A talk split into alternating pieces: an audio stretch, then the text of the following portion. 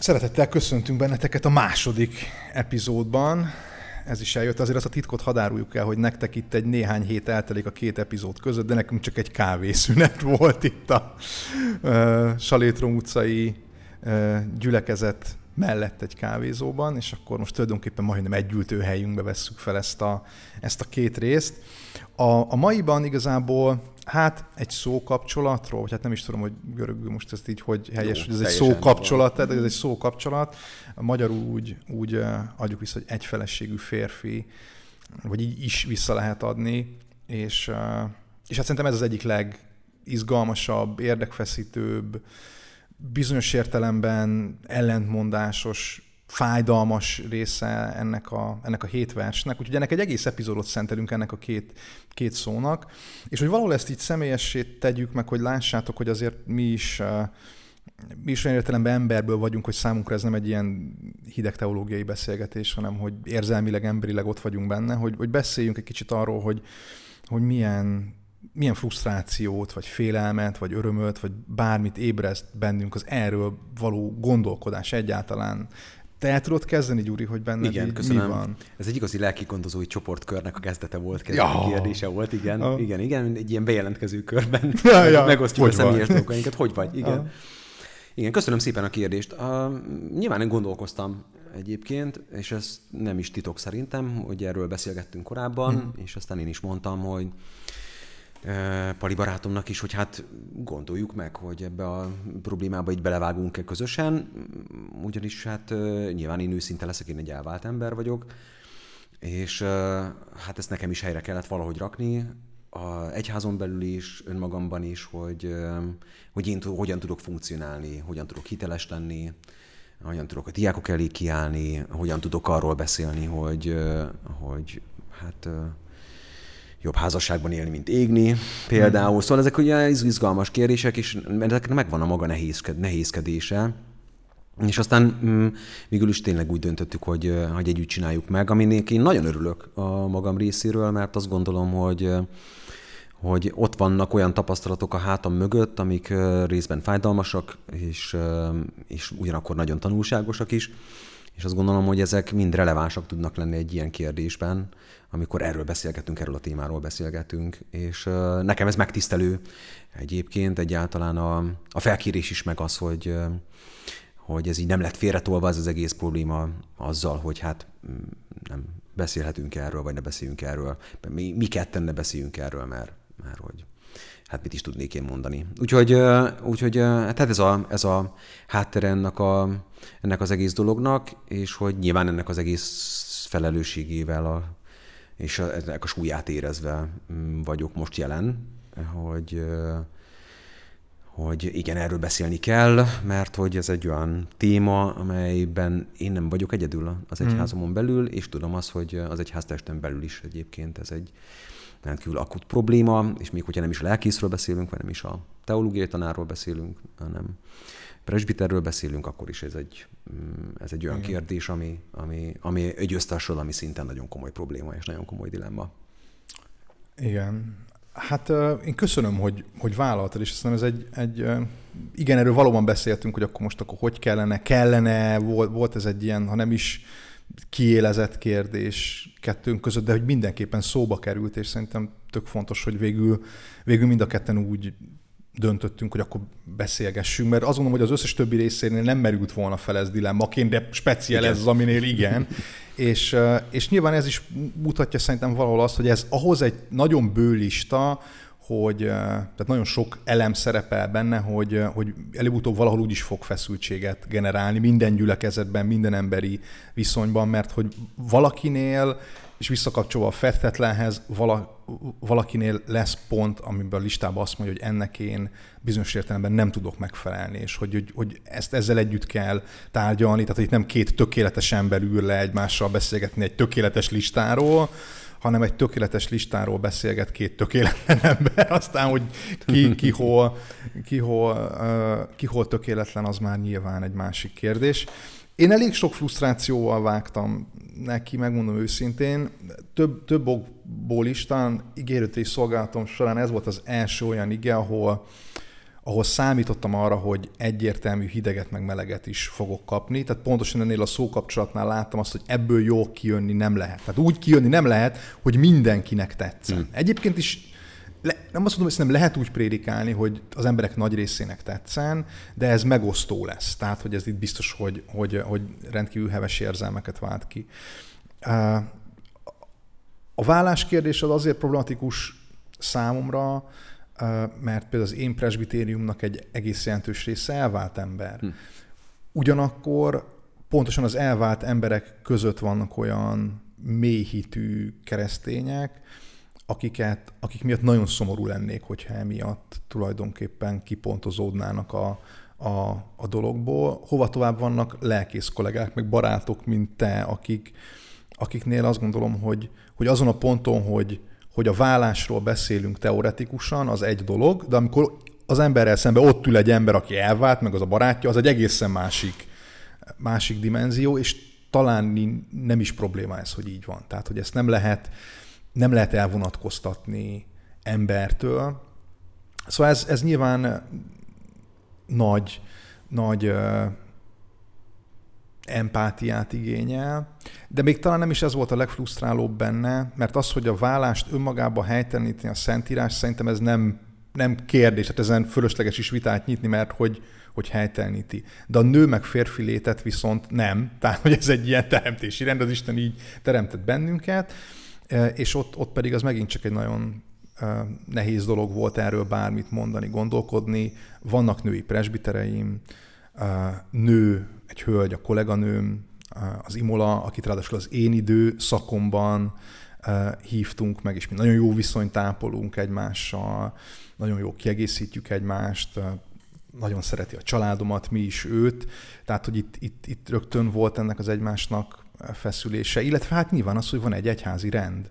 Tehát van egy törvény, amiben ez van, most én gondolhatok erről bármit, attól még ez a törvény, és nekem ehhez valahol tartanom kell magam. Tehát, hogy ezek mind, mind, mind összekeveredtek, és, és talán nekem életem két legnehezebb igényhirdetése volt az egyfeleségű, meg a férfinak a magyarázata, mert én külön, külön magyaráztam a kettőt, azért nem együtt, mert, mert akkor szerintem, fé, szerintem homiletikailag, vagy, vagy technikailag félő, hogy vagy egyik, vagy a másik lesz hangsúlyba a két, két fogalom közül. Úgyhogy most itt is valahol ezt így megpróbáljuk külön szedni. Én köszönöm, hogy, hogy megosztottad ezeket a személyes dolgokat velem, meg a hallgatókkal, és a hallgatók is szerintem erre az egész kérdésre elsősorban próbálnak meg személyesen tekinteni. Tehát, hogy amikor, amikor választatok, döntetek, akkor ott mindig, mindig, mindig emberi kapcsolatokból próbáljatok döntést hozni az igének a fényében játszunk egy kis zenét, ezután, ezután a lelki gondozói kör, hogy igen, volt ez a igen, igen, igen. technikus. Bejelentkező kör. Bejelentkező kör, e, és akkor utána pedig, utána pedig térjünk rá konkrétan erre a két, két szóra, úgyhogy várunk benneteket a, a zene után.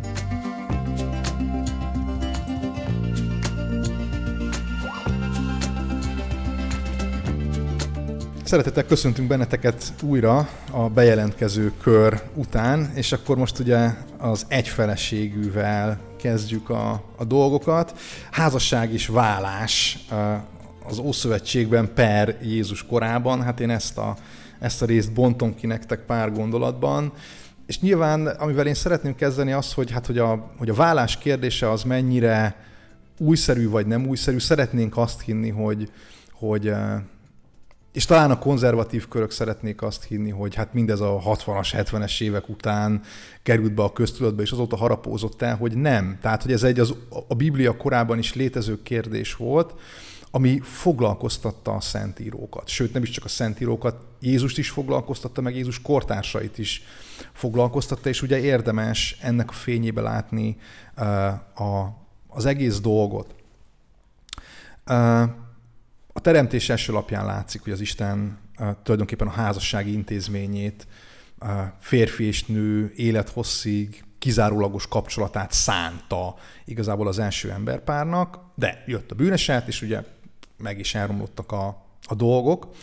E, és hát tulajdonképpen ami, ami az egész feszültséget okozza pár szempontjából, az, a, azt, azt érdemes Jézusnál kezdeni szerintem, vagy hát az Ószövetségnél.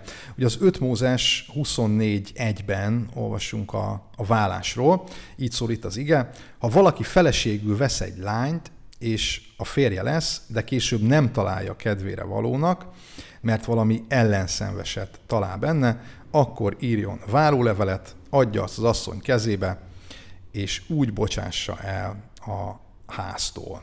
Tehát ezek az egész kemény szavak, így a, így a 21. századi fülnek, de hogy ami talán a leg, legizgalmasabb az az, hogy hát hogyan is értsük azt, hogy nem találja kedvére valónak. Tehát, hogy Jézus korában ezen ment a matek, hogy akkor mit is jelent ez a nem kedvére való, és persze ezen már aztán megosztottak a vélemények, volt, aki ezt szigorúbban értelmezte, volt, aki volt, aki egy, egy kicsit, kicsit lazábban, és a Jézus korában két, két iskola volt, ilyen rabbi iskolák, akik a két álláspontot képviselték. Volt a megengedő iskola, ez a, ez a Hillél iskolája, ami, ami tulajdonképpen azt mondta, hogy ez ha odaégeti az ételt, vagy nem úgy öltözködik, vagy egyéb ilyen, hát mai szemmel nézve már már mulatságos okok vannak, akkor ez már bőven elég ok arra, hogy az ember fia új, új feleséget keressen magának, de volt a Samája iskola, az, az szigorú volt, ott azt mondta, hogy nyilván ez a nem kedvére valóság, ez a tisztátalansághoz kapcsolódik, házasságtöréshez, egyéb, egyéb súlyos szexuális visszaélésekhez, és amikor ugye Jézus megjelenik, akkor, akkor az ő társadalmában ez a két, két nézet keringet, és nem is csoda, hogy Jézust meg is kérdezik erről, a, erről az egész eh, kérdésről. Ez a Máté evangéliumának a, a, a 19. részében mennek oda hozzá, és akkor faggatják, hogy, hogy akkor hogyan is kell, meg miért is kell ezt a, ezt a vállólevelet eh, kiadni. Jézus válasza érdekes, én azt gondolom, hogy, hogy eh, Jézus valahol abban zseniális volt, hogy mindig mindent visszavitt a KH-hoz, tehát nem, nem kezdte itt ezt el szőrszálhasogatni, hanem visszamegy a teremtés történet, és akkor azt mondja, hogy oké, okay, mi volt, mi ezzel az egésszel a célja uh, Istennek, és utána a teremtés történeten túllép, és akkor beszél a, a bűnesetről, valahol burkoltan, amikor azt mondja, hogy a, hogy a szívetek keménysége miatt uh, van, van ez az egész. Uh, és ugye itt, itt ebben a Jézusi beszédben hangzik el az a, talán az egyik legismertebb bibliai mondat, én azt gondolom, hogy amit tehát Isten egybekötött, azt, azt ember el ne válassza. Tehát Jézus ebbe elég erőteljesen állást foglal. Az már egy másik kérdés, hogy ő ugye itt van egy ilyen mátéi kivételnek hívják. Talán azt hiszem ez a, igen, ez a, igen. ez a szakszó erre, hogy a paráznaság esetét, paráznaság esetét kivéve, hogy akkor most Jézus ezzel igazából a, a vállást legalizálja-e, vagy nem legalizálja. Azt gondolom, hogy ez egy másik kérdés, de egy biztos, hogy, hogy a Máté evangéliumában Jézus ezt, ezt beszúrja. Tehát, hogy ez, ez ott van, és ez, ha úgy tetszik, lehetőséget ad a vállásra Jézus orvosatában, ha paráznaságról uh, van szó. És nagyon érdekes, hogy ugye így szól a Jézusi mondat, mondom nektek, hogy aki elbocsátja feleségét, paráznaság esetét kivéve, és mást vesz feleségül, az házasságtörő, ugye mást vesz feleségül, tehát hogy az újraházasodás is ilyen értelemben, hogyha nem paráznaság esete áll fent, akkor Jézus számára az egy ilyen vékony jégnek számít. És ami számomra nagyon érdekes, az a tanítványoknak a reakciója ugye ők ezt így meghallják, és akkor kiszakad belőlük, hogy ha ilyen a férj helyzete a feleséggel, akkor nem érdemes megházasodni. Szóval van ebben valami, valami végtelenül, végtelenül emberi uh, dolog, amit ebből azt gondolom, hogy én legalábbis leszűrök, hogy alapvetően a vállást Jézus a bűnkövetkezményének tartja, alapvetően a házasságot látja, a a férfi és nő kapcsolatának a legideálisabb helyzetének. Gyuri, te, te hogy látod egyrészt ezt a kérdést, másrészt meg, hogy a páli levelekben utána ez a Jézusi látás, ez hogyan, hogyan csapódik le? Igen, hát nehéz a, de nem nehéz, igazából, mert Jézus egyértelmű. Érdekes, hogy Pál amikor az egy Korintusban a vállás kérdéséről beszél, akkor azt egyértelműen kijelenti, hogy ugye hogy ezt nem ő mondja, hanem az Úr mondja, mm. hogy már pedig ne váljon el Uh-huh férfi az asszonytól asszony se hagyja ott a férjét, tehát hogy, hogy ebben egyértelmű a Jézusi tanítás, mm. így van. Tehát, hogy itt Pálapostolnak nem kell a saját tekintélyére mm. hivatkozni, amikor ezzel a kérdéssel foglalkozik. Érdekes, hogy egyébként a társadalmi helyzet hogyan változik meg. Egy zsidó közegben, ahol, ahol egyértelműen a zsidó törvények és az egyisten hit az, ami meghatározza, és a mózesi törvények határozzák meg a létezésnek szinte minden egyes részét, ott ez a kérdés nem merül fel, ami aztán majd Pálapostól esetében később felmerül. Ugyanis előfordulhat az, hogy a misszió következtében valaki keresztényi lesz, egy családon belül valaki pedig pogány marad. Igen. És hogy ugye ez pont a házastársak esetében is egy pont hatalmas... Timóteus is így van. egy ilyen családból származik. Igen, tehát hogy, hogy, tehát, hogy, ne, hogy hogy ott nehézségeket okoz. Ott a, ha a férj most képzeljük el ezt a szituációt, ugye a Pater Familias az, aki a család egyben tartásáért felel, megvan az a kultusz, ami a, és a családi oltár, ami összefogja tulajdonképpen az egész családot, és tegyük fel a feleség keresztényé lesz. A feleség elkezd eljárni egy keresztény közösségbe. Az ókorban ez nem volt elfogadható, hogy az asszonynak külön társasága legyen, külön ismeretségi köre legyen, ami nem tartozik bele a férjnek az ismeretségi körébe. Viszont a férj nem feltétlenül akar részt venni abban a közösségben, ugye ilyen értelemben már nem tudja kontrollálni a családot, valójában egy szakadás áll be a családon belül, amiről maga Jézus is beszél egyébként, Igen. ugye, hogy, hogy ez komoly feszültségeket, belső feszültségeket fog okozni a családon belül, de ez előfordulhat a másik oldalról is egyébként. Pontosan. És egy tehetősebb családnál nyilván abban az esetben, ha maga az asszony is vagyonos, vagy ő is egy magasabb társadalmi státuszból származó nő, hát ott a két világ az nagyon, nagyon gyorsan szétszakadhat egymástól, és hogy hatalmas belső feszültségek jelentkezhetnek. És ott áll azt mondja, hogy, hogy hát hogy ezt, ezt alaposan át kell gondolni, ezt az egész problémát. És egyébként érdekes, hogy viszont azt mondja, hogy a hívő ne váljon el. Tehát, hogy ne a hívő váljon el, hanem a hitetlen szeretne elválni, akkor ő elválhat. Igen. Aha. Tehát, érdeke, tehát azért itt is, itt is érdemes a hangsúlyt azért oda tenni, hogy, hogy az nem lesz majd annak a hívő embernek a bűne, hogy megtörténik Igen. ez a vállás, ha a hitetlen fél akar elválni, de ugye azért itt is megint mit hangsúlyoz Pálapostól, de ha együtt akar lenni vele, és együtt akar maradni vele, akkor tegye meg, mert mit tudja azt, hogy nem Igen. válik-e szenti, ugye rajta keresztül az egész család, vagy nem szentelődik-e meg. Tehát, hogy Ugye a belső dinamika mégiscsak az, és ebben Pál egyébként nagyon következetes a Jézusi elfhez, hogy az, aki hitben van, az mm. ne kezdeményezzen vállást mm. lehetőleg, és hogy Ugyanakkor bizonyos értelemben megengedő, mert tisztában van azzal, hogy mekkora feszültséget generálhat az, hogy Igen. egy családon belül, hogyha, hogyha egy hívő és egy nem hívő, vagy egy más hitű gyakorlatilag mm. tartozik egybe, mm, hogy élhetetlenné teheti az egész életközösséget ez. Úgyhogy ez egy nagyon, nagyon izgalmas dinamika, hogy itt Pálapostól miről, miről is beszél ezzel, ezzel kapcsolatban.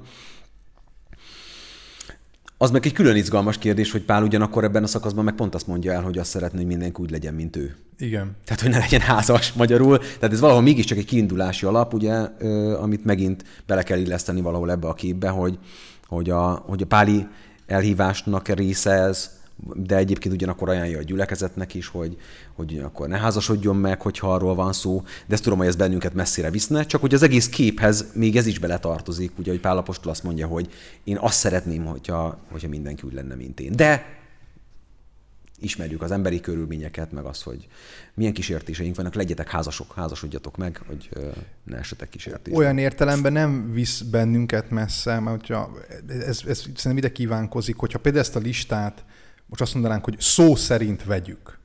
Tehát, hogy most szó szerint értsük, hogy ez a hét vers a lelkészi, presbiteri feladatleírás, akkor ha ezt szó szerint vennénk, akkor csak férjezett, nem, csak feleséggel rendelkező férfiak lehetnének gyülekezeti tisztségviselők. Mert hogy azt mondja, hogy egy feleséges, sőt mondhatnánk azt, hogy gyerekeinek is uh-huh. kell lennie. Igen.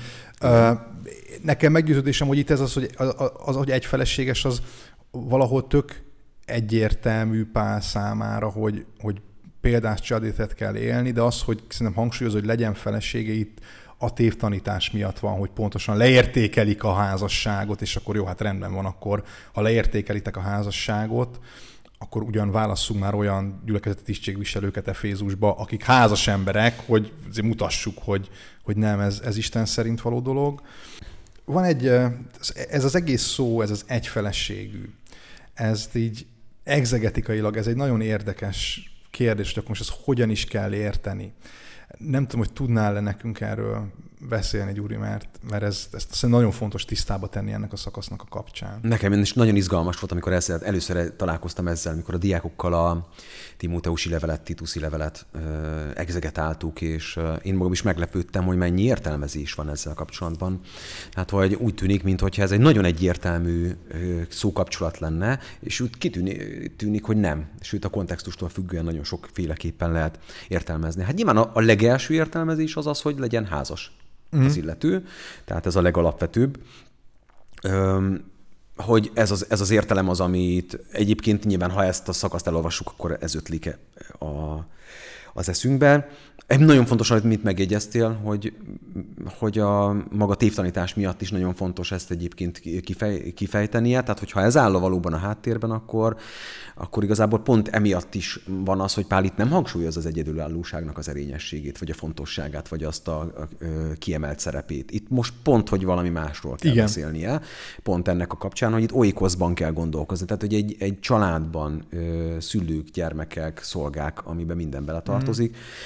Tehát, hogy, hogy és ezt egyébként alátámasztja az is, hogy Augustus császár idejében ott azért megtörténik a vállásoknak a szigorítása, és a házassággal kapcsolatos törvények is azért nagyban módosulnak, mert hogy szankcionálják azt, hogyha valaki nem házas például. Tehát, hogy a férfiakat 20 és 60 év, a nőket 20 és 50 év között, és hogy a gyermektelen szülők vagyona az államra száll vissza. Például oh, ez egy érdekes aha. rendelkezés, úgyhogy ez tulajdonképpen az állampolgárnak a saját érdeke is egyébként, és vagyoni érdeke is, hogy egyrészt házas legyen, másrészt pedig gyereket, gyermeket is nemzen, mert hogy a saját vagyonát azt neki örökítenie kell mm. tovább. Tehát nyilván ebben egy népességpolitikai döntés is benne van, és ugyanakkor, ugyanakkor meg ez egy ilyen standardá is válik egyébként ebben az időszakban, vagy legalábbis próbálják ezt átvinni, hogy hogy egyrészt a házas életet ugye bizonyos értelemben normá, normává tegyék. Utalhat egyébként a monogámiára. Ez mm. egy mhm. másik értelmezés, ugye, hogy egy felesége legyen. Az, ez azért nehéz, áll meg kevésbé ez az értelmezés, mert hogy azért a pogány környezetben ez nagyon ritka. Tehát, hogy azért nem gyakori a, a poligámia, ott is az egyfeleség egyébként, az, ami igazán elfogadott, az egy másik kérdés, hogy hogy a feleség mellett esetleg szeretők vannak-e, vagy nincsenek. Ez egy, más, ez egy másik, másik kérdés, de másik problémakör. Mm, de úgy is lehet akár értelmezni ezt, hogy, hogy esetleg ez arról beszélhet, hogy, hogy ennek az illetőnek volt felesége, de a felesége meghalt. Meghalt, igen.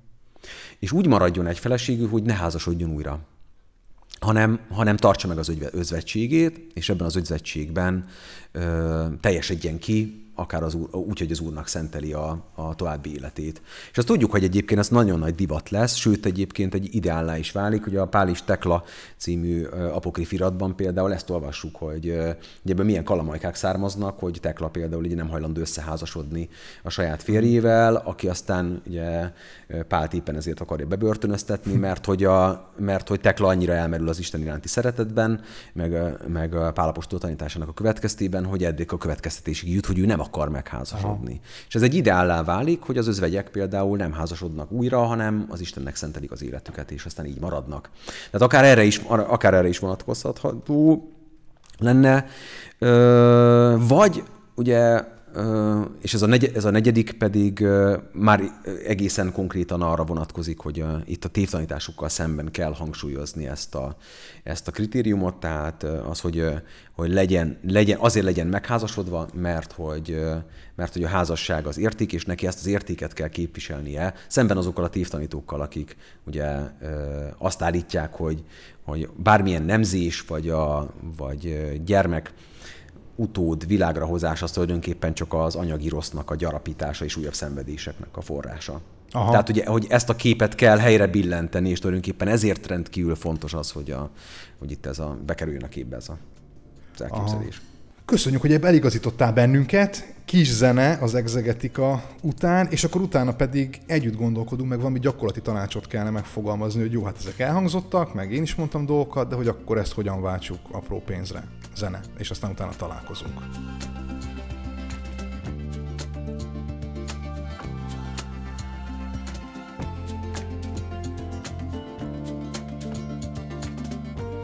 gyakorlati dolgokat próbáljunk uh, itt uh, megfogalmazni, milyen tanácsokat tudnál adni presbiter választás előtt a gyülekezeteknek, hogy hogyan álljanak az elvált presbitereknek a, a, a kérdéséhez, a presbitereknek a vállásához, mert az is azért van, hogy a hat éves ciklus az arra bőven elég, hogy egy házasság megromoljon. De nyilván egyébként ez olyan értelemben messzebb is vezet, hogy mondjuk nem csak presbitereket választanak a gyülekezetek hat évente, hanem időre lelkészeket is választanak a gyülekezetek, és azért lássunk tisztán, hogy, hogy a lelkészek között azért relatív nagy arányban előfordul a vállás, és hogy, hogy talán lehet azt mondani, hogy gyakoribb lesz, vagy hogy van egy felfelé futó tendencia ennek, hogy, hogy egy ilyen valóságban mi lehetne egy, egy jó olvasat szerinted? Köszönöm a kérdést. Hát nem érzem magam felhatalmazva arra, hogy nagyon tanácsokat osztogassak, de néhány gondolatot meg tudok fogalmazni Aha. így a saját tapasztalataim alapján is, meg ígértésem alapján is. Hát amit nagyon fontosnak találnék igazából az az, hogy ha a gyülekezet egy igazi közösségként funkcionál és működik, akkor, akkor, akkor nagyon oda kellene figyelnünk egymásra. Mm. Tehát, hogy mert azt gondolom, hogy ezeket nem lehet regulázni törvényi alapon, vagy egy ilyen mm. kijelentés mentén. Ugye, hogy jó, nem jó, uh-huh. megfelel, nem felel, pecsét uh-huh. rá, vagy nem uh-huh. pecsételjük le, aláírjuk, vagy nem írjuk alá. Tehát, hogy ezek, uh-huh. ezek, ezek nagyon összetett élethelyzetbeli kérdések. Az, hogy, hogy tényleg valaki elválik-e igen, ez úgy tűnik, hogy ez egy ilyen abszolút személyes felelősség, de nem csak. Mm. Ez egy gyülek, gyülekezet felelőssége is igazából, vagy, vagy a közösségnek is a, és a felelőssége valamilyen értelemben. Tehát, hogy nagyon fontos lenne odafigyelni egymásra. Nyilván itt a prevenció a fontos, de ha már megtörténik, nyilván ott megint, megint nagyon fontos, hogy hogy ne egy bélyekként ragadjon valakire mm. ez, hogy ő, hogy ő elvált. És aztán én nekem nagyon tetszett az, ahogy te fogalmaztál ezzel kapcsolatban, hogy, hogy láttál olyan példaértékű embereket magad körül, mm. akár presbiterként is, akik elváltak, de, de, hogy, de hogy hitben meg, meg nagyon, nagyot haladtak előre. Én azt gondolom, hogy hogy valóban fontos az, hogy, hogy olyan példaképek álljanak a gyülekezet előtt, és nyilván magam ellen is beszélek ezzel, de hogy olyan emberek álljanak a, a gyülekezetek élén, akik egyébként ezt tudják reprezentálni, és egyébként ezt tudják hozni. Tehát, hogy mm. ők családos emberek, hogy ebben jól működnek, jól funkcionálnak, megküzdik a saját harcaikat, és, és ez lenne az ideál, igen. Tehát, hogy, hogy, ez, hogy ez fontos, hogy, hogy egy olyan társadalomban, ahol tényleg törnek szét a kapcsolatok, meg átmeneti válik minden, ott, hogy, hogy nagyon fontos ezt a fajta biztonságot, vagy ezt a stabilitást megmutatni. Mm. Tehát, hogy ez, ez, egy, ez egy igen, ez egy fontos, ez egy, csak megint azt hangsúlyoznám, hogy ez egy ideál. Ez egy, ja. ez egy olyan kép, ami, ami valóban a, a, az elérendő lenne, a, a cél lenne, hogy, hogy ez lehetőleg minden, mindenhol így legyen. Mm, és nyilván a, nyilván a realitást nézve, tehát hogy, hogy Pál miért emlegeti ezt, ugye, hogy ezt miért, miért, miért hozza ezt? Hát azért, mert hogy a, az oikosz, ugye a család, az tényleg valóban példa. Igazából azt tudjuk, hogy, a, hogy abban a korban, amelyben Pál is működik, tehát hogy a, hogy a vállás egy nagyon könnyű dolog. Mm.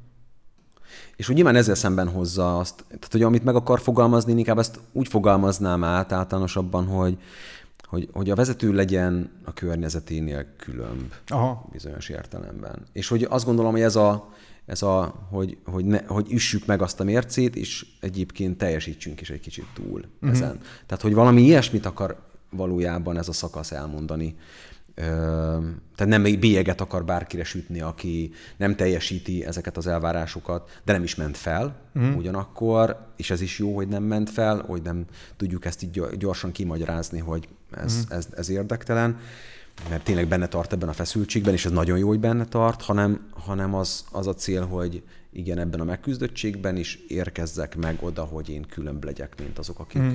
akik ebből nem csinálnak dilemmát. Mm. Nekem valami ilyesmi jön le ez... az egésszel kapcsolatban. Én, én úgy látom, az, az biztos, hogy nem, nem lehet. Tehát, hogy a, amennyire, tehát a keresztény közösségben, és ez egy nyilván közösségi ügy, a, a házasság nem magánügy, tehát hogy itt ez egy nagyon érdekes, hogy, hogy a 21. század magánügyként tekint az ember házas életére, szexualitására, a gyerekekkel való viszonyára, de hogy a keresztény közösségben ez nem, tehát pár se tekint erre magánügyként, hanem, hanem én azt gondolom, hogy ez valamilyen módon reprezentál egy nagyobb, egy nagyobb valóságot, és, és éppen így a vállás sem lehet a magánügye az egyénnek, aki úgy dönt, hogy egy keresztény közösségen belül éli az életét. És hogy itt jön nyilván a bélyek, hogyha ő vállalja azt, hogy ez nem magánügy, akkor viszont a, akkor, de nem is közügy. Tehát ez egy nagyon érdekes dolog, hogy, hogy, hogy nem, ne, nem, nem, nem abban az értelemben közügy, mint ahogy, egy, mint ahogy az, hogy most mit, milyen színű legyen a templomnak a fala, vagy szavazzuk-e meg, hogy ilyen legyen a szószék, hogy olyan legyen a szószék a felújításnál. Hanem egy olyan, egy olyan, egy olyan gyülekezeti ügy, ami, amiben, amiben ott, ott kell lenni ezzel a Krisztusi szeretettel, preventív módon ezt én is úgy látom, és hogy talán, talán erre valahol felszabadulni lelkésznek is, meg presbiternek is, hogy, hogy így transzparensen élni az életet. Ezzel együtt én azt látom, hogy ez nem az üdvösségnek a kérdése. Ezt, nem, ezt, ezt érdemes tisztázni ennek a listának a kapcsán, hogy itt, hogy itt Pál nem azt mondja, hogy a jó, hogy, a, hogy az az ember üdvözül, aki a 1 Timóteus 3-1 hetet kipipálja, mert hogy nyilván elvált ember is üdvözülhet, meg nő is üdvözülhet, meg részeges is üdvözülhet, meg kabzsi is üdvözülhet, tehát hogyha ezek nem, akkor üres lenne a mennyország. Uh, hanem azt mondja, hogy ez egy tiszt, amit viszont így lehet betölteni, és hogy, hogy érdemes ezt talán szétválasztani, és azt mondani, hogy, hogy ezt a kérdést nem rögtön merre szívni, hogyha tegyük fel, valaki elvált, vagy nem vált. Tehát ebből nem, nem egy identitást kérdés, hanem azt mondani, hogy igen, van egy tiszt, amit, amit én betölthetek, vagy nem tölthetek be, és ennek a tisztnek a betöltése, ez teljesen független az én Isten előtt való kedvességemtől.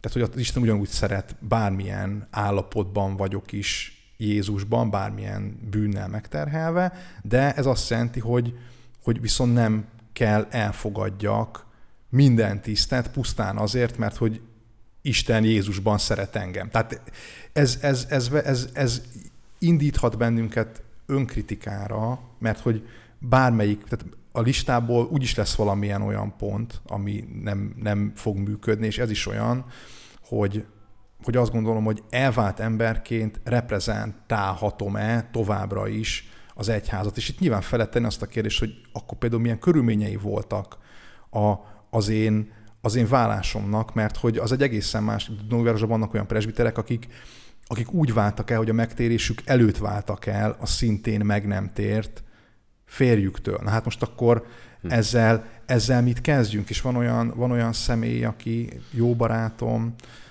aki, aki szintén hasonló, hasonló cipőbe járt. És hogy most ezt nem lehet ugyanúgy értékelni hmm. szerintem, mint hogyha két keresztény ember vált volna el, egészen egyszerűen más, más a súlyozása, én legalábbis azt gondolom. Tehát ezeket fel kell tennie magának a jelöltnek, hogy oké, okay, az én életem, az én vállásom, vagy az én házasságom a legalkalmasabb arra az adott helyzetben, hogy reprezentáljam a, az Istennek a, a, ennek az olykosznak a működését, ennek a háztartásnak, amit, amit egy Isten vízionál az egyháznak.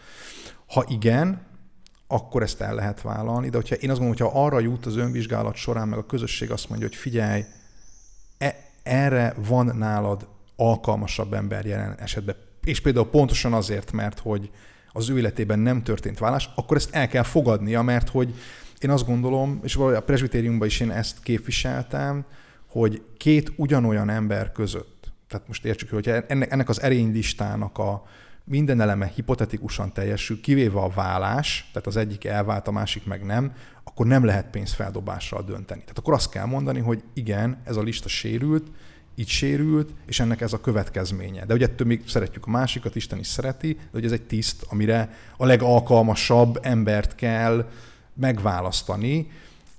És igen, ez egy mérlegelés, de hogy szerintem nem szeretetlenség, ez, ez a gond, hogy azt hiszik a, az emberek nagy része, hogyha ezt mérlegeli, akkor szeretetlen. De szerintem ez nem igaz. Ugyanakkor, ha meg semmi másból nem áll, csak ennek a mérlegeléséből és a izé, akkor viszont tényleg szeretetlen. Tehát ez egy ilyen nagyon paradox dolog, de hogy ezt feszegetni, erről beszélni kell, meg lehet. Tehát, hogy ezt így vissza lehetne hozni a kultúrájába az egyháznak, hogy erről, erről kommunikáljunk. Hogy ez most ez egy ilyen sovány valami, ja igen, van szeg, hogy lehet, hogy egyesek karakánabbul fogalmaznának, mások megengedőbben, de megint csak az, hogy, hogy szeretetben beszélni erről, aztán majd lesz, ami lesz. Én úgy gondolom egyébként, hogy igazad van, tehát hogy abban a szempontból így van, hogy, tehát, hogy minden, minden egyes cégnél megvannak a vezetői kritériumok úgy. Tehát, hogy, hogy nyilván olyan ember fognak választani, nem csak olyat, akinek a szakmai tudása megvan, mm. hanem egyébként, aki reprezentálja bizonyos értelemben a közösséget. Tehát, és ennek megvannak a saját kritériumai, tehát azt gondolom, hogy ettől nem kell félni. Igen. Hogy, hogy, hogy ilyen elvárások megfogalmazódnak. Persze, így van, így van, így van. Tehát az, az abszolút egy, egy jogos felvetés, hogy, hogyha tényleg két olyan ember van, akinek, aki ebben, ebben, ebben különbözik egymástól, nyilván azért ezzel kapcsolatban egyértelmű a, a Szentírás, tehát hogy én azt gondolom, hogy, hogy akkor a prioritást azt, uh-huh. azt tudjuk, hogy hova kell helyezni. Aha. Tehát, hogy, hogy azt gondolom, hogy ebben nem vitatkozunk, mert, mert ez mert ez vilá, világosan látszik a szakaszból magából is egyébként, hogy, hogy itt mire is akar utalni. Ugye hát pont az egésznek ez a célja, hogy mm. a saját környezetéből kiemelje azokat, akik a, a, az egyház vezetését alkotják, és hogy ebben nekik el kell különbözniük Igen. azoktól, akik, akik kívülállnak. És te most benne vagy, vagy most végeztél, ugye a lelk, lelki... Lelki gondozói szakon. Lelki gondozói szakon, mindig baj vagyok ezekkel igen, a egyetemi igen, szakokkal, igen. hogy hogy, hogy neked így, mint végzett lelki gondozói, lelki gondozó, ez a igen. végzett lelki igen, gondozó, igen. hogy igen. és mint, mint lelkész, meg aki ebbe érintett, meg aki tanít, hogy így a lelki gondozói oldalát te, te miben látod ennek a dolognak így gyakorlatilag, hogy ez hogy, hogy valósulhatna meg? Attól függ, még részére kérdezel rám. Tehát magát egy ö, lelkészként egy vállási folyamatot végigkísérni, vagy, vagy egy presbitert presbiter. végig, végig, végig kísérni. Aha. Inkább a presbiter Aha. szerintem most a, a kardinális, hogy hogyan állhat mondjuk a, egy, egy gyülekezet egy, egy olyan presbiter mellé, aki, akiről kiderül, uh-huh. vagy a gyülekezet uh-huh. deríti ki, vagy Aha. ráérez, Aha. mert azért azt, azt általában lehet érezni, hogyha uh-huh. ha nem működik a kémia, hogy milyen, milyen tanácsot tudnál adni uh-huh. ebben. Uh-huh lehet, hogy nagyon tág ez a kérdés, de hogy mégis. Hát öm, azt gondolom, hogy az a legfontosabb az a, az a bizalom Aha. egy, első szinten. Tehát nekem az egy nagyon fontos mondat volt, amikor az egyik előadáson az egyik előadónk azt mondta, hogy, hogy csak annak adhatok tanácsot, aki, akiben én magam is megbízom, és akiben nem megbízik. Mm. Tehát a, a kéretlen tanácsnál, vagy a kéretlen utasításnál, vagy a kéretlen megbélyegzésnél nincsen károsabb. Ez csak az illetőnek a szégyenét növeli. Tehát a, a vállás akár úgy is lá, nézzük szégyen. Aha. Tehát, hogy ez, ez egy nagyon nehéz lelki folyamat. Ott nagyon sok mindent át kell értékelni, ott nagyon sok mindent le kell rakni, ott, az, ott felmerül a saját értéktelenségem is, hiszen mm. nem voltam képes megcsinálni. Aha. Ezzel ezzel akkor is szembesülünk, hogyha így látszólag könnyű vállásról van szó, vagy azok is például szembesülnek, mert, mert összetörik valami, és hogyha nem a másik hibáztatása az, ami ott, ott, ott van a legmélyén, akkor a saját felelősség kérdése mm. úgy is előbb-utóbb fel fog merülni. Ebbe össze lehet törni. Aha. Tehát ott nagyon fontos, hogy, hogy az illető mellett úgy tudjunk ott állni, hogy azt érezze, hogy, hogy el van fogadva akkor is, hogyha, hogyha ezen az egészen végig kell mennie. Uh-huh. És a másik meg ugye az lenne nagyon fontos, hogy, hogy, hogy, hogy megértően álljunk mellé. Uh-huh. Tehát, hogy, hogy ő most, most rá vagyunk kíváncsiak. Tehát nem arra vagyunk kíváncsiak, nem, nem akarjuk ö, megmondani neki, hogy miért csinálta rosszul. Aha. Azt valószínűleg ő nagyon jól tudja egyébként, uh-huh. sőt jobban tudja, mint mi hogy, mm. hogy mi az, ami történt, meg hogy kettőjük között mi történt. Tehát, hogy hanem, hanem azt az isteni szeretetet képviselni, amelyik, amelyik tényleg feltétel nélkül elfogadja és mm. befogadja őt. Aha. És ugye ebbe ez, őt, őt egyébként ez nem arra, abba, érdekes módon nem abba az irányba fogja segíteni, hogy, hogy felmentsön magát, hanem Aha. egyszerűen arra fogja segíteni, hogy, hogy a, akár a bűntudata megjelenjen úgy, úgy valójában, mert hogy ott van az. Tehát, hogy, hogy, de hogy ezt meg, meg is élhesse, és legyen, Aha. aki előtt megélheti. Mert ha nem tudja, akkor, akkor tényleg olyan, mintha rázáródna egy csapóajtó, és Aha. akkor ezt, azt neki kell végigszenvednie, azt neki kell végigküzdenie, egyedül kell végigküzdenie, és annál nincs félelmetesebb, mint ez a magány. Amikor, Aha. Aha. amikor eleve érzem azt, hogy, hogy főleg, ha egy, egy olyan emberről van szó, aki, aki azért ben ott él egy elég aktív lelkiismeret, és ne talán egyébként hívő is. Aha. Mert az mert azt is úgy fogja értékelni, hogy az az Isten kapcsolatában is egy hatalmas törés. Hogyne. Tehát, és ez gyógyítani kell ezt a sebet, tehát, hogy ebben nem, semmiképpen nem szabad magára hagyni. Uh-huh. Nem mhm. szabad magára hagyni. Tehát, hogy, hogy el kell jutatni valóban egy olyan, olyan, olyan, olyan folyamatig, amikor aztán egyébként ő el tudja mondani azt, hogy, hogy igen, megerősödtem már annyira, uh-huh hogy, hogy annak a felelősségét is fel tudom vállalni, hogy ez a döntés megszületett, és akkor ennek mm. megfelelően tudok lépni. Aha. És hogy ebben türelemre van szükség Aha. egyébként.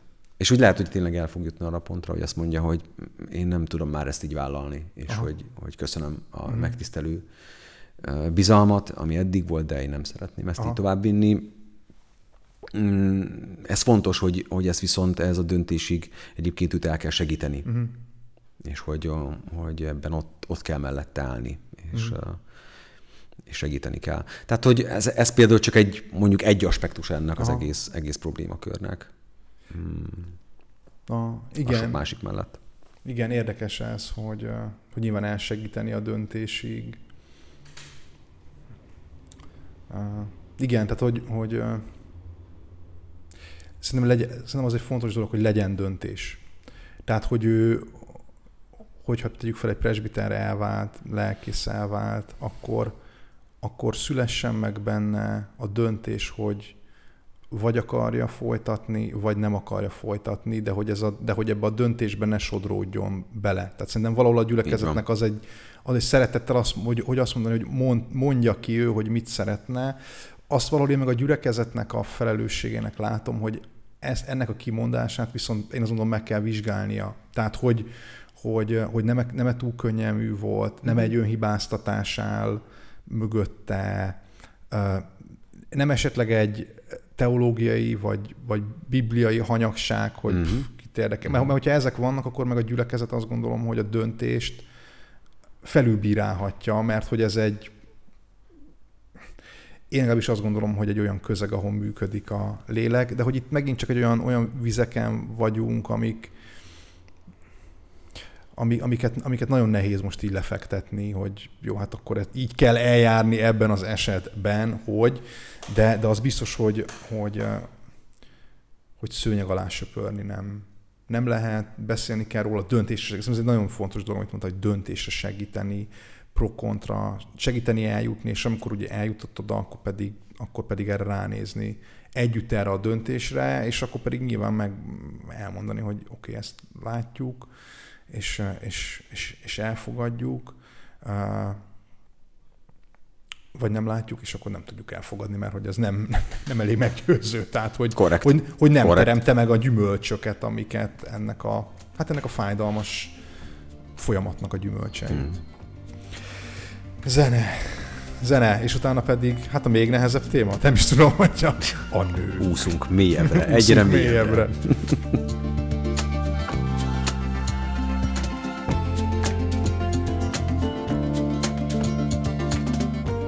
Visszatértünk a zene után, és most egészen mélyre úszunk, e, és megpróbálunk röviden a mélyre úszni, mert ez mindig egy ilyen veszélyes dolog, röviden mélyre, de hát na. E, nők, ugye azt olvassuk ebbe a szakaszba, hogy egyfeleségű férfi, és ez egy elég kategórikus dolog, hogy e, hogy férfi, míg a házasságot helytelenít, vagy a házasságot nem helyteleníti, a tévtanítók helytelenítették, de a Biblia alapvetően támogatja, és a vállásról azt gondolom, hogy nem támogatólag beszél, de a nő meg férfiség, ez egy, mindannyian látjuk, hogy velünk született dolog, tehát ezzel nem tudunk mit kezdeni. És hogy itt Pál egyértelműen fogalmaz, hogy férfi legyen az a személy, aki ezt a vezető pozíciót betölti. Na de hát hogyan is alakult ez az egész, és a női vezetőkről, Ószövetségről, hogy egyáltalán vannak-e női vezetők, vannak az Ószövetségben női vezetők, és itt visszatérnék az első adás elejéhez, ahol mondtam, hogy egy olyan képél a fejünkben az Ószövetségről, hogy ez egy patriarchális világ, és én azt gondolom, hogy nyitott szemmel kell olvasni a Bibliát, és akkor rájövünk, hogy ez egyáltalán nem egy patriarchális világ. Tehát például mondjuk a patriarchákat, az ősatyákat, ha megnézzük, akkor a Izsák Rebeka viszonylatban egyértelműen Rebeka az, aki irányítja mondjuk a családi életet, Ézsó és Jákob, az az egész történet azért van, mert hogy van egy anya, aki, aki a kedves gyerekének szeretne helyet csinálni, és persze, hogy ő, ő, az, aki, ő az, aki mozgatja a, a háttérben a, a dolgokat, tehát ezzel csak annyit akarok mondani, hogy, hogy a nőknek, női vezetőknek, a női vezetésnek van helye.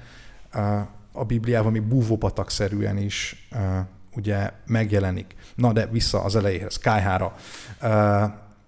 Teremtés történet. Ugye két teremtés történet van, ha fellapozzuk a Szentírást. Az első teremtés történetben hogy megteremtődik az ember az Isten képére, férfivá és nővé teremti az Úr egyszerre, itt nincs álom, nincs oldalborda, és tulajdonképpen együtt reprezentálják ezt az Isten képűséget. A második teremtés történetben viszont Ádám az, aki elő, hogy a férfi ember az, aki először megteremtésre kerül, Eh, és akkor rábízza az Isten a kertnek a művelését, és keres neki segítőtársat, mert látja, hogy Ádám nem, nem jó neki, meg nem is boldogul, jönnek az állatok, azok nem jó, és akkor ugye jön az álom és Éva, akinél, akinél viszont azt olvassuk, hogy segítőtársként eh, teremti meg. Hogy most ez aláfölé rendeltséget jelente, én azt gondolom, hogy abban a kontextusban, vagy hogy mi értjük nem, mert utána a bűneset következménye lesz az, hogy uralkodni fog rajta Ádám. Valószínűleg az a, az, az aláfölé rendeltség, amiről ott az első, a második teremtés történetet beszélünk, erre nincsenek szerintem jó fogalmaink. Ez az ilyen édeni fogalom lehet. Én úgy értelmezem, hogy a, a második teremtés történet kapcsán, hogy az Isten a kertnek a művelését elsősorban Ádámra delegálja, de ez a művelés megvalósítatlan Éva nélkül. Tehát most ez százalékban mennyit jelent, azt, ezt most hadd ne fejtsük ki, de egy biztos, hogy a férfi a nőre utalt lény. Tehát mert hogy különben nem tudja betölteni a funkcióját, de ettől még uh, Évát én legalábbis segítőtárs. Tehát, hogy ez, uh, ez, ez teljesen egyértelmű. De ha tovább megyünk a, a, a Szentírásban, és akkor megnézzük, hogy hogyan is alakul a bűneset után ez a, ez a férfi női viszony, akkor látjuk, hogy, hogy megy a nemek közötti harc, hogy akkor most kirányítson mondjuk egy családot az apa, vagy az anya, vagy akkor mindenki a maga eszközeivel próbál ebbe, próbál ebbe eljárni. De, de nem csak ilyen családon belüli női-férfi irányítás közötti feszültségek vannak, hanem, hanem egészen uh, egészen politikai szintre is lemegy ez. Izraelbe a királyságnál ritkán beszélünk erről, de az anyakirálynőnek hatalmas szerepe volt a trónutódlásban is, tehát hogy ki legyen az a, az a, az a fiú, aki a sok királyfi közül majd elfoglalja a helyet, plusz még, amíg ugye a királyfi fiatal volt, vagy nem volt döntésképes, akkor sokszor az anyakirálynő volt az, aki, az, aki intézte, intézte a háttérben az ügyeket. De aztán vannak olyan nők is, akik, akik, akik abszolút potens hatalomgyakorlóként jelennek meg. Eszter, aki, akinek azért látjuk, hogy valódi hatalom, valódi befolyás van a kezében. Vagy Júda és Támár esetében, ahol megint csak a, a Támár az, aki, az, aki burkoltan, de irányítja a dolgokat, és nagyon szép, nemrég olvastuk a gyülekezetben Thomas Mannnak a József és testvéreit, és hogy ebbe a könyvbe a Támár az abszolút az önmaga önmaga sorsát kezébe vevő nő, aki beírja magát az üt történetbe. Hogy most ez valóban így volt-e vagy se, szép gondolatjáték a Thomas Mantól, de hogy ott tényleg úgy tűnik, hogy Támár irányítja, kézben tartja a dolgokat. De ami, ami én azt gondolom, hogy pári szakasz szempontjából a leghangsúlyosabb, az igazából a kettő, az egyik a, a Miriamnak a, az esete, a másik meg a Debórának a, az eset, amit én, én hangsúlyosnak látok, mert hogy itt nem, nem ilyen családi mahinációról van szó, meg nem is, nem is egy direkt politikai háttérmunkáról, hanem hogy Isten által elhívott nők gyakorolnak valamilyen, valamilyen tisztséget.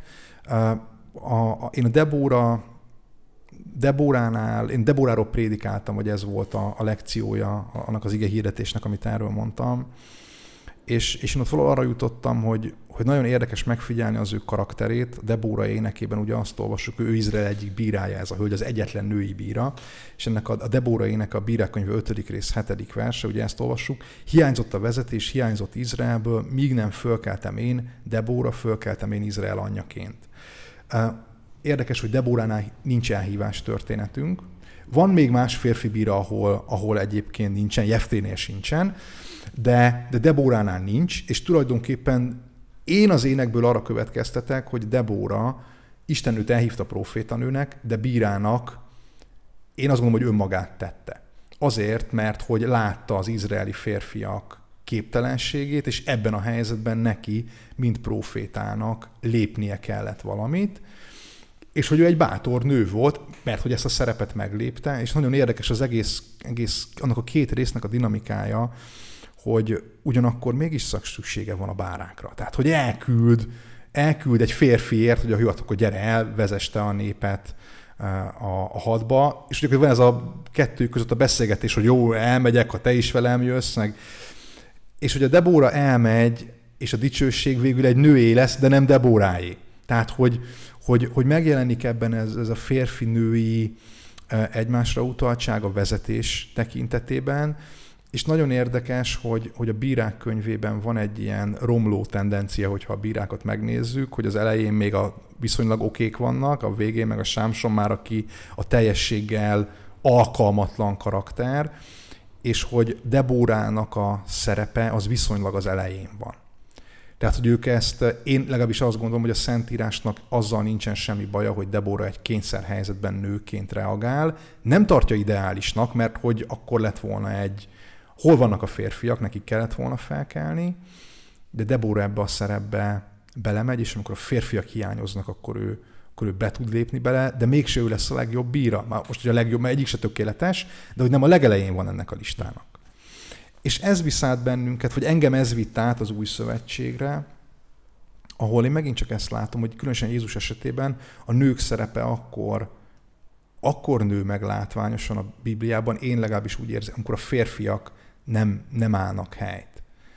Amikor hitetlenek, ugye a feltámadás kapcsán, amikor elfutnak a Gecsemáné kertben, amikor nincsenek ott a keresztül, amikor megtagadják Pétert, akkor, ami megtagadja Péter, akkor itt mindig, mindig be, be, bejönnek, a, bejönnek a nők, és nyilván Jézus a nőknek kitüntetett szerepet ad. Tehát, hogy én azt gondolom, hogy a saját kultúrájához, a saját kontextusához képest egy, egy, egy szintet lépett a nőkkel való kommunikáció, érintkezés területén. Hát számtalan olyan bibliai történetünk van, amikor, amikor a tanítványok lepődnek meg, hogy hát, hogy kivel beszél, és akkor egy nővel, pogány nővel beszél. Jézus ebbe szerepet adott, és ami, ami nekem a legérdekesebb volt itt a, a kutatás során, az a, az, az N.T. Wright-nak, akiről már beszéltünk az előri része, van egy előadás az interneten, ez egy 50 perces YouTube videó, ez a Biblical Basis for Women's Service in the Church, ez, ez a videó címe, ahol a Márta és a Mária történetéről beszél, és ott ő, és ott ő azt mondja, és teljesen egyet tudok vele érteni, hogy, Má, hogy a Mártának nem az a baja, hogy a Mária miért nem panírozza a húst a konyhába, hanem az a baja, hogy a Mária férfiak között ül, és hallgatja Jézust. És hogy holott az nem a nőknek rendelt hely, hanem ugye a Márta egy ilyen konzervatívabb áll, és hogy Jézus, Jézus azt mondja, hogy ez, hogy ez tök oké, hogy ő itt van, és kvázi tanítványként van jelen mellettem, ebben nincsen semmi probléma, ő választotta a jobbik részt, szóval ott van ez, ugyanakkor meg mégis azt, azt látom az evangéliumokban, hogy hogy a 12 apostol közül, vagy a között a belső, belső magban mégse, kerül, mégse kerülnek bele nők. Ott van ennek a feszültsége, kettőssége. én azt mondtam, hogy ha Jézus egy darab női apostolt választott volna, ezt, erről a kérdésről nem kellene beszélgessünk, azt gondolom, hogy akkor... akkor meg lenne oldva a probléma. Meg lenne oldva a probléma, de, de ez nem így történt, és ha bár vannak ilyen, ilyen egyértelműen van egy nők felé való nagy nyitás, de nekem, és ez már egy abszolút szubjektív vélemény, minthogyha úgy tűnne, sőt nem minthogyha úgy tűnik, hogy Jézus ugyanakkor ezt a teremtési rendet mégiscsak a gyakorlatban uh, megtartja. Uh, te hogy látod, utána később a abcselbe, páli levelekbe. Egyébként ez, ehhez van így gondolatod, vagy te hogy, hogy, hogy látod ezt a kérdést? Kapcsolódok hozzád, Aha. egyébként kapcsolódok hozzád.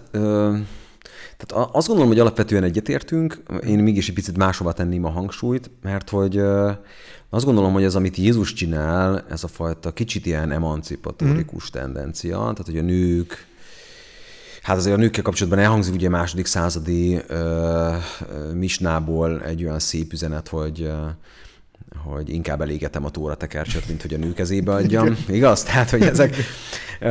És ehhez képest Jézus azért ugye a saját tanítványi körébe, vagy a bűvebb tanítványi a körébe azért, azért ott, van, ott vannak a, az asszonyok akik aztán néven is vannak nevezve. Tehát, hogy ez egy olyan tendencia, ami azért az Ószövetségtől sem teljesen idegen. Igen. És hogy én nem gondolnám egyébként, hogy Debóra azért, mert hogy, mert hogy nem, nem volt férfi, hanem én egyszerűen azt gondolom, hogy, hogy, hogy Isten meg tudta mutatni azt, hogy egy nőn keresztül is tud vezetni. Ah, és, hogy, és hogy ez, a, ez egy nagyon fontos állítás, hogy, hogy tulajdonképpen nem... Ö, szóval mindjárt, mindjárt ezt egy kicsit jobban kifejtem. Én azt mondom, hogy nem, nem, nem függő a vezetési képesség. Na, ennyi, ennyi, ez tulajdonképpen, amit állítok, az ez lesz. Mert hogy uh, nézd meg a, az új szövetségben, nagyon sok nő szerepel, akik fontos pozícióban mm. vannak benne. Tehát, hogy, hogy tehát Aquila és Priscilla, Igen. ugye? Tehát ők azok ketten azok, akik Apollós kiképzik gyakorlatilag, Igen. ugye? Tehát, hogy, és fontosnak tartja az apostolok cselekedetei, hogy ez mind, mind a kettőjüket megemlítse, uh-huh. miközben azt látjuk, hogy egyébként, ugye, ha számokat nézzük, akkor ott a nőket nem számolják, ugye férfiakat számolják, Igen. 5000 férfi volt jelen a kenyérszaporításnál, ugye? Azt mit tudom, hogy tizenvalahány ezer embert jelenthetett, uh-huh. ha még feleség és még gyerek is volt esetleg. Tehát, hogy, hogy, de ugyanakkor Lukás nagyon fontosnak tartja azt, hogy, hogy ezeket a nőket beemelje a kánonba, és hogy, és hogy nekik, nekik helyet, helyet biztosítson, de nem, úgy tűnik, hogy ez nem csak Lukásnak a mániája. Mm. Tehát az érdekes, hogy ez, a, ez egészen a történeti Jézusig visszavezethető, sőt, aztán az apostoli kornak a, a berendezkedésére is azért így rányomja a bélyegét. Mm. Tehát, hogy azt látjuk például, hogy házi gyülekezeteknek vannak női vezetői. Mm. Tehát, hogy azoknak, akiknek a házában összegyűlnek, és és aztán a római levél végén köszönti őket, ott vannak azok a nők, akik egyébként mm, ezeket igen. a gyülekezeteket vezetik, kis házi közösségeket vezetik. A római levél szerint van egy Fébi nevű diakónus, igen. ugye? Tehát Kenkreában, a Kenkreai gyülekezetben. Az azt jelenti, hogy ő egy vezető pozícióban lévő nő gyakorlatilag. Tehát ott ö, Szüntükhé, Evódia, mm. ugye? Pál úgy említi őket, nem tudunk pontosan a pozíciójukról, de akik együtt küzdenek Pállal az evangéliumért. Mm. Valószínűleg ez megint egy tisztséget jelent, nem tudjuk pontosan, hogy, hogy micsodát. És hát ott vagy rejtélyes alak, ugye ez a Júniász vagy Júnia, Igen. ugye a római levélben. Azért izgalmas, ez mert akuzatívusban van a, a néző, tehát nem, nem tudni, hogy ez egy nőnemű alak, vagy egy hímnemű alak-e. Attól függ egyébként, hogy a hangsúlyjelet hova tennénk, de hát ugye régen, tehát ugye a, az eredeti kéziratokban legtöbben, legrégebbiekben nincsenek hangsúlyjelek még, tehát hogy eldöntetlen igazából, hogy akit apostoltársnak hív Igen. pálapostol, hogy ez egy nő vagy egy férfi. Hú, ez nagy szenzáció lenne, ha ki tudnánk deríteni, Igen. hogy melyik nem tudjuk igazából, viszont a, le- a lehetőséggel azért számolnunk kell, hogy, hogy igenis vannak ö, fontos pozícióban lévő nők a, az ősegyházon belül, és hogy, ö, és hogy hát pont a Timóteus levélben az a, az a nagyon agresszívnek tűnő szakasz, ami aztán ugye nagyon sok vitát generál, Igen. hogy már pedig az asszonynak nem engedem meg, hogy tanítson vagy hatalmaskodjon a férfin, hanem csendben.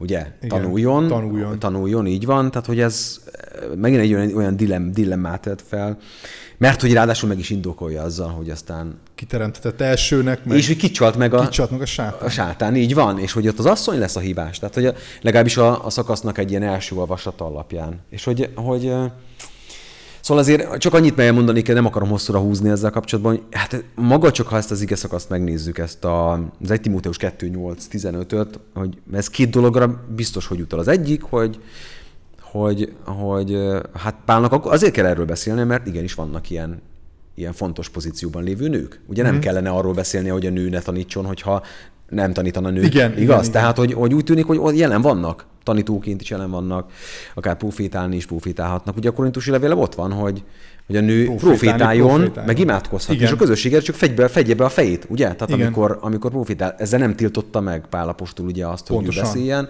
Tehát az azt jelenti, hogy, hogy, hogy a nők hangja megint nagyon fontos a gyülekezeten belül, és hogy, hogy kettő, nem arról van szó, hogy a nő nem alkalmas a tanítás, ugye ezt megint nagyon fontos tisztázni. Igen. Tehát, hogy, hogy, mert azért pont a Hymenaios és Alexander, ugye, akit mm. ki kell közösíteni, hát ők pont eretnek és férfiak. És ugye? férfiak, igen.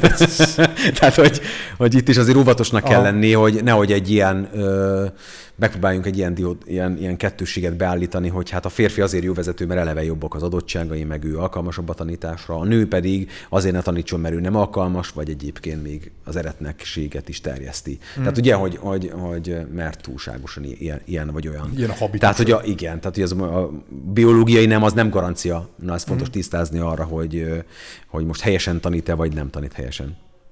A másik szempont viszont, amit én behoznék ezzel kapcsolatban, az az, hogy hogy fontos azt is látni, hogy milyennek, mi ezeknek a leveleknek a háttere. És ebben lehet megint nem fogunk egyetérteni, de nem is baj egyébként, mert ez megint egy termékes, termékeny feszültség, hogy itt a Timoteus levélben nem véletlenül hozza ezeket a, azokat az etikai normákat, amelyek a külvilág szempontjából fontosak. Uh-huh. És hogy, hogy itt azért azt is figyelembe kell venni, hogy ezek a rendelkezések mindig arra is vonatkoznak, hogy ne irritáljuk a környezetet túlságosan. Aha olyanokkal, amik egyébként nem lényegi kérdések. Uh-huh. Tehát, hogy ez azt jelenti, hogy, hogy amikor Timóteus azt mondja egy tipként a, a nőnek, hogy ne tanítson, uh-huh akkor ez valószínűleg irritációt vált ki a környezetében, mert túlságosan, emancipál, tehát túlságosan emancipálja a nőt, ahhoz képest, ami a saját környezetében ja, ja, látható, és én nagyon sok kommentárban találkoztam ezzel a magyarázattal, hogy tulajdonképpen mögött valójában az van, hogy igen, sok a negatív tapasztalat egyébként, vagy van negatív tapasztalat. A környezet eleve egyébként elutasító ezzel a fajta tendenciával szemben, hogy a nők túlságosan komoly szerepet kapjanak a gyülekezete szemben. Ezért úgy is van elég ütközési pont a külvilág mm. és a keresztények között, meg a keresztény gyülekezetek között, hogy húzzuk meg a határt, és mondjuk Aha. azt, hogy akkor ebben is alkalmazkodunk a saját környezetünkhöz, és inkább visszafogjuk ezeket a uh-huh tendenciákat a, a gyülekezeteken belül. Na most ez csak egy, természetesen csak egy lehetséges magyarázat, de hogyha de hogy ezt komolyan végig gondoljuk, akkor nyilván azon is el kell gondolkoznunk, hogyha viszont jön egy olyan megváltozott társadalmi környezet, Pontosan. ugye, amiben a nőknek már teljesen más a pozíciója, akkor, mint az első századi hmm. ö, környezetben, akkor tulajdonképpen mi az a, a biblikus, amit, amit egyébként tennünk kell? Ugye ott az volt, hogy a, a, az is szempont volt, hogy a, hogy ne adjunk okot a gyalázkodásra. Miért? Mivel több mindennel nem kell, a magaviselettel, az erkölcsi, de egyébként sok más olyan szervezeti kérdés is van, meg, meg, meg tényleg a nemek reprezentáció, és akár egy ilyen kérdés mm. a gyülekezeten belül, ami, ami irritálja a környezetet. Mi az, ami akkor ebből most komolyan kell vennünk egyébként mm. a 21. században. Érted? Tehát, hogy ez, ez egy, megint egy olyan dilemma, amit, amit azért érdemes átgondolni. Tehát, hogy, hogy azzal teszünk-e jót, ha feltétlenül, hogyha azt hangsúlyozzuk, hogy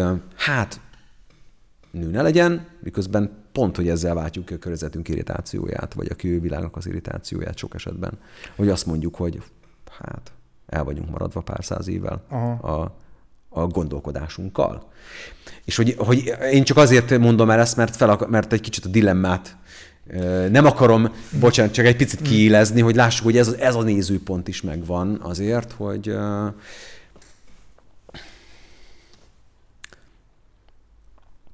Hogy döntöm el azt, hogy melyik nem betartozom, az akkor alkalmasabb vagyok-e vezetőnek, vagy nem, hát, é, vezetőnek? Aha. Én azt gondolom, hogy alkalmasság kérdésében ezen, ezen sokat gondolkodtam, de nem lehet alkalmasság. Tehát, hogy szerintem egy nő Ez, ugyanolyan... Ebben egyetértünk. Tehát, hogy ezt nem, nem lehet. Az egy másik kérdés, hogy abban az adott gyülekezeti kontextusban, amiben Pál van, ez az ilyen erősen kihegyezett apologétikai jellegű dolog, nagyon érdekes, hogyha megnézzük mondjuk az apológiát, mint műfajt, akkor azt mondjuk, hogy vannak női apologétek, nem azt mondom, hogy nincsenek, vannak, de arányában sokkal inkább túlreprezentáltak benne a férfiak. Legalább szerintem olyan mértékben, mint mondjuk a kisgyermek gondozó esetében, és viszont ez a, és ugye itt mondom, hogy a kivétel erősít, illetve pontosan a kivétel nem erősíti a szabályt, hogy ugyanakkor meg vannak zseniális férfi kisgyermek gondozók, meg nagyon jó női apologéták, mm és éppen ezért ezt az érvet én el is vetettem magamnak, hogy azzal próbáljam megindokolni ezt a, ezt a szakaszt, hogy lám-lám van egy, van egy eszenciális különbség a, a, a két, két nem között, kognitíven, vagy képessége, vagy bármiben. Tehát nem. Amivel én, én, én azt látom, hogy hogy valahogy hogy Pál visszamegy a, a, az 1 Timóteus 2-ben a teremtési rendre. Most azt nyilván ne nyissuk ki, mert az megint fú, az aztán meg öt rész. Hogy vér fog folyni. Vér fog folyni, hogy ott, igen. igen biztos igen. vagyok benne, hogy mindenki fel lesz jelentve mindenül, eh, hogy, hogy, hogy mi van, de, de, de az biztos, hogy Pál se képességekkel operál. Tehát nem azt mondja, hogy azért ne legyen a nő, mert ezt meg ezt meg uh-huh. ezt mhm. nem tudja, hanem uh-huh. azt mondja, hogy van egy van egy teremtési rend, amiből ő arra következtet bizonyos esetekben. Mert szerintem ott az 1 Timóteus 2-ben azt hangsúlyozni kell, hogy viszont az, aki azt mondja, nők hallgassanak a gyülekezetben, és ez azt jelenti, hogy semmilyen tisztséget ne töltsön be, az téved. Tehát, uh-huh, hogy ezt, uh-huh, hogy ezt uh-huh. nem mondja sehol uh-huh. a Szentírás, mert hogy, ahogy mondtad, vannak női szolgálattevők. Nem is kevés. Ugyanakkor meg mégiscsak érzünk meg tényszerűen is van egy szerep, amire Pál azt mondja, hogy erre nem. Uh, és számomra ez volt a nagy dilemma, hogy uh, és ezt nem racionálisan okolja meg. Szerintem még ezért is pattanunk uh-huh. le erről, mert, mert, mert nem tudunk mit kezdeni azzal, hogy nem, nem racionális okokat mond, hanem egy ilyen, hanem egy ilyen teremtési rendet hoz bele ebbe a kérdésbe. Tehát azt én teljesen el tudom fogadni, hogy, hogy nők betölthetnek szerepet az egyházba, viszont azt kell mondjam az 1 Timóteus 3 hogy ugyanakkor meg van, van szerep, amit meg a férfiaknak kell betölteni. Legalábbis én uh-huh. erre a következtésre jutok, és a zene után szerintem majd beszélgethetünk arról, hogy hát, jó, akkor ezt a két álláspontot hogyan tudjuk apró pénzre váltani, vagy hogy milyen gyakorlati tanácsot tudnánk adni ebben az egészben. Akkor zene után folytatjuk.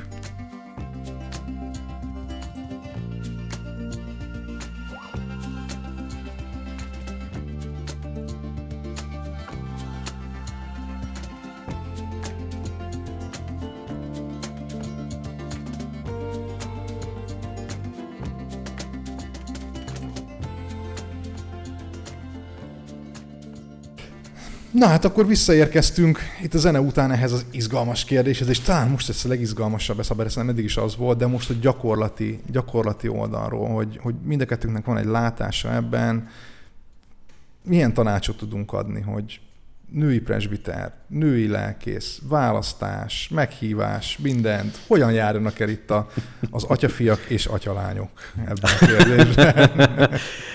Jó. No, hát én tulajdonképpen egyébként, tehát alapvetően mégiscsak egy konzervatív nézőpontot képviselek, miközben egyébként nem tartom azt, így a saját biblikus látom, látásom alapján kizártnak, hogy hogy női vezető legyen a gyülekezeten belül.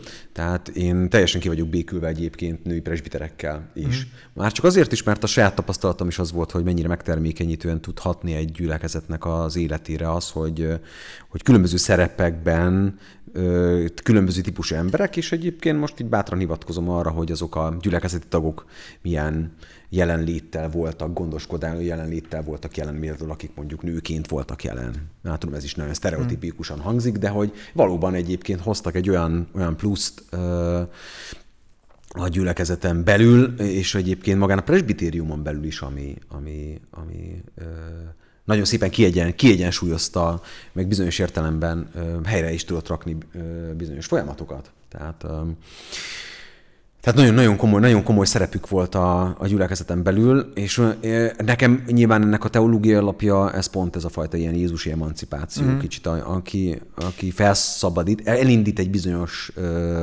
bizonyos irányban bizonyos folyamatokat, ami, ami nyilván nem, nem teljesedik ilyen értelemben ki, de meghagyja annak a lehetőségét, hogy egyébként ez megtörténhessen. És mm. nem, zár, nem zár be kategórikusan egyébként. Én azt gondolom, hogy, hogy hogy itt, a, hogy itt a Páli esetben, vagy na mindegy, nem akarok visszatérni az hmm. elméleti vitára, mert most már gyakorlati, rész, gyakorlati résznél vagyunk.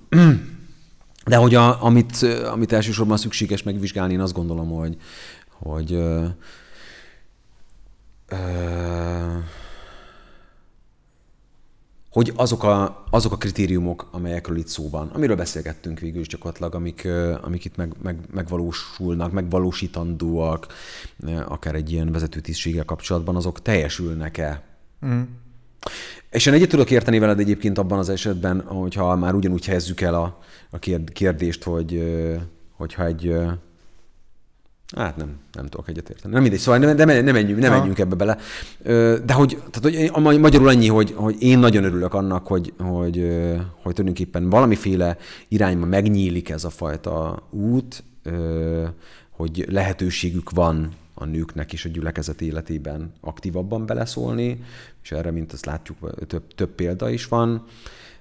Én a saját részemről mondom, nekem nagyon pozitív tapasztalataim voltak ezzel kapcsolatban, és hogy, és hogy ugyanakkor természetesen nem akarom mm. megborítani olyan értelemben a rendet, hogy most akár egy, egy női többségű presbitériumról Aha. beszélnék, vagy csak nőkből álló presbitériumról beszélnék, érted? Tehát, hogy nem, nem gondolom, hogy itt a feje tetejére állítanám az egész rendszert. Egyszerűen csak fair módon reprezentáltatnám Aha. azokat Aha. a gyülekezeteokat, akik egyébként mag megvannak, akik vezetői képességük, megvan az odaszántságuk, és egyébként az életük is uh-huh. ezt példázza, uh-huh. és, és, és munkája. Uh-huh. Nekem röviden ennyi a látásom Aha. ezzel kapcsolatban. Tehát én nyitnám gyakorlatilag a magam részéről egy kicsit ebbe az irányba a, mm. a, a gyülekezeteknek a, a működését. Én, én ebben szabadabb teret, teret biztosítani. És nyilván ez ennek megvan az maga oka is, mert hogy az, hogy itt, itt most konkrétan férfiakról van szó, mm. ennek is megvan a maga oka. Aha. Tehát a szakaszon belül is. A szakaszon belül is. Igen, igen. Én ehhez kapcsolódnék, hogy megvan, a, megvan az oka, én, a, én nekem az életemben a legtöbb ajándékot a hit szempontjából nőkön keresztül kaptam, és ugye vicces, hogy Timóteus is. Tehát ugye ezt Pál maga mondja, hogy azért az anyja meg a nagyanyja ott elég jelentősen részt vette az ő hitéleti nevelésében. Én, én, én úgy közelítek ehhez a kérdéshez, hogy vagy nekem ez volt a saját konklúzióm, hogy az a jelenlegi lelkipásztori tiszt, meg presbiteri tiszt, amiben, amiben mi működünk, mint egyház, ez nem az, amiben, amire Pál írja ezt, a, ezt az 1 Timóteus 3-at. Én azt gondolom, hogy a mostani presbiteri meg lelkészi tiszt integrált magában, vagy beépített magába egy csomó szerepet, ami egyébként különálló szerep volt az új szövetségben. És mivel ez egy ilyen olvasztó tégely lett, ebből az olvasztó tégely voltából igen, beleférnek nők is, meg női lelkészek is, mert hogy, mert hogy, mert hogy ebbe több minden, több minden belekerült. Számomra inkább az a nagy kérdés, hogy vajon az, hogy ebbe feloldódott ebbe a jelenlegi presbiteri meg lelkészi szerepben minden, hogy ez egy jó dolog-e? Hogy nem lehetne azon, és valahol itt, itt, itt kapcsolódok ahhoz, hogy, hogy, hogy igen, értékbeli különbség nincs a férfi meg nő között, de ugyanakkor én azt meg hiszem, hogy mind a nőnek, meg mind a férfinak van egy a teremtettségéből fakadó ajándéka, amit csak egy nő tud megvalósítani, meg csak egy férfi tud megvalósítani. Nyilván most bele, bele tudjuk magunkat kényszeríteni férfiként anyaszerepbe, hogyha elveszítjük a felesünket, akármi történik, mint ahogy szerintem Debóra is el tudott menni, aztán tudta vezetni Izrael seregeit, de hogy, de hogy nekifutásból nem biztos, hogy az a legtesthez állóbb szerep számára. És én a saját lelkészi szolgálatomra nézek, azt látom, hogy van jó néhány olyan női szerep, amit nekem férfi lelkészként hordanom kell, viselnem kell, és hogy ez bennem frusztrációt kelt. Nem akarok a nők szájába szavakat, de én egyébként ugyanezt látom sokszor a női lelkészeken is, hogy, hogy, hogy vannak, vannak a lelkészi szerepnek részei, amikkel nem tudnak teljesen együtt mozogni. Úgyhogy én azt gondolom, hogy a jelenlegi állás szerint ez így mehet, mert hogy, mert hogy e, ebben a dologban ez így oké. Okay. Az, hogy szét lehet ezt szálazni újra szerepekre, azzal nekem nagy kérdésem, hogy tudunk-e rekonstruálni egy 1 Timóteus 3 uh, szerepet, amit csak férfiak tölthetnek be, mert hogy szerintem azt csak férfiak tölthették be. Tehát ez, az, az szerintem tök egyértelmű, csak hogy ez, ez biztos, hogy nem a mostani lelkész szerep. Hogy, és nyit közelítek e felé, hogy, hogy szerintem azon viszont érdemes lenne elgondolkodni gyülekezetként, meg lelkészként, meg, meg és, és itt jön be például a teológia, meg az egyház kormányzás, hogy hogyan tudnánk alakítani úgy a gyülekezeti struktúráinkat, hogy abban a nők tudjanak teljesebben nők lenni, a férfiak meg teljesebben férfiak lenni, mert hogy szerintem ez abszolút felborult. Tehát, hogyha ránézünk egy, egy, egy, egy átlag gyülekezetnek a, a, a, a nemi eloszlására, abszolút női többség van a gyülekezetek túlnyomó részében. És az az abszurd helyzet van, hogy, hogy abban a faluban, azokban a falukban, ahol mondjuk tegyük fel női többség van, az idős hölgyek, néniknek a nagy része meg férfi lelkész szeretne. Tehát nagyon sokszor. Tehát, hogy, hogy, hogy érezzük, hogy itt valami, valami mégsem működik ebből a szempontból, és gondolkodni róla, mert számomra az volt a megdöbbentő, és ezzel én le is zárom a gyakorlati részét, hogy erről nem beszélünk az egyházba. Hmm. Tehát, hogy itt az a vita, hogy nők lehetnek-e presbiterek, meg lelkészek, ezt a 80-as években befejezték, nem, nem tudom, hogy hogy, valahogy befejezték, kész legyenek, de hogy ez miért született ez a döntés, milyen teológiai okok álltak mellette, vegyük elő újra ezt a kérdést, mert hogy szerintem elő lehet venni ezt a kérdést, és egyáltalán gondolkodni róla, hogy akkor, hogy akkor vizsgáljuk meg ezt, gondolkodjunk róla, találjunk találjunk testhez álló szerepeket, és nem is biztos, hogy most az, de például én azzal, hogy nők nem állhatnak szószékre, ezzel nem értek egyet, mert hát mi az ige hirdetés? Profétai beszéd? Akkor állhatnak. Tehát, hogy ezt, vagy, igen, igen, vagy tanítás. Igen. Uh-huh. És akkor ugye megint milyen értelemben tanítás? Akkor egyetemi tanár nem lehet, teológiai uh-huh. egyetemi tanár nem lehet uh-huh. nő. De, tehát, hogy, hogy, de ugyanakkor meg az erről való gondolkodást nem, nem kerülhetjük meg, mint ahogy az sem, hogy itt van egy szerep, amit szerintem egyértelműen férfiaknak oszt ki, meg van egy csomó más szerep, amit meg nők uh-huh. is betölthetnek. Gondolkodjunk ezen, és ennek a fényébe szerintem próbálja mindenki értékelni a saját gyülekezeti életét, munkáját, közeledjen ehhez a bibliai szerep felé, vagy próbálja meg ezt elérni, és ebben ebben meghozza meg a szükséges döntéseket. Tehát például nagyon nagy, nagyon nagy feladatot látok a nőkben, olyan szempontból, hogy a nőknek ki kellene nevelni, pontosan az elnői esedett egyháznak egyébként, ki kellene nevelni a saját férfi vezetőit. Hm. Tehát ez olyan, mint amikor mert, mert ez egy nagyon, nagyon nehéz dolog, mert ugyanakkor, hogyha meg kineveli a saját férfi vezetőit, akik most nincsenek kis gyülekezetek szintjén, nagyon sokszor sokkal több rátermet nő van, mint rátermet férfi, akkor ugye ez oda vezet, hogy tulajdonképpen a nők önmagukat írják ki ezzel a történetből bizonyos értelemben, de hogy, de hogy valahol ez egy olyan, mint egy anyának az a feladata, hogy a fiú gyermekéből férfit faragjon valahol, és ebbe támogassa őt, hogy ő, hogy ő legyen férfi, és legyen családfő, és legyen annak a bizonyos olykosznak a, a vezetője, és erre hatalmazza fel, és, és tegye le a kezébe ezeket az eszközöket, mert hogy nyilván, ahogy szerintem a családban van férfi-nő, és Pál itt az olykoszban, ebben a háztartásban gondolkodik, hogy, hogy ott is azt mondja, hogy igen, el tudjuk vállalni egymás szerepeit bizonyos helyzetekben, de azért mégiscsak az a jó a háznak, hogyha van benne férfi, férfi erőkkel, és nő női erőkkel, és hogy a nő oldaláról a teremtési rend a segítőtárs létet delegálja, a férfi oldaláról meg ugye érdekes, hogy az házassági eskümünk azt mondja meg a gondviselő. Hmm. Vagy az áldozathozó adta, amikor a Krisztusról és a férfiről beszél, aki, aki az életét adja, és hogy ezeket az erőket megélni az egyházban teljesebben. Tehát nekem ez lenne a, a gyakorlati tanácsom ebben. Hát Gyuri, ez egy Jó beszélgetés Na, izgalmas volt. beszélgetés volt, igen. Reméljük, igen, hogy a hallgatók is eh, élvezik majd, meg megépülnek belőle. Úgyhogy az Isten áldjon téged is, őket is. Köszönöm. Viszont. Viszont áldás békességet. Áldás békességet.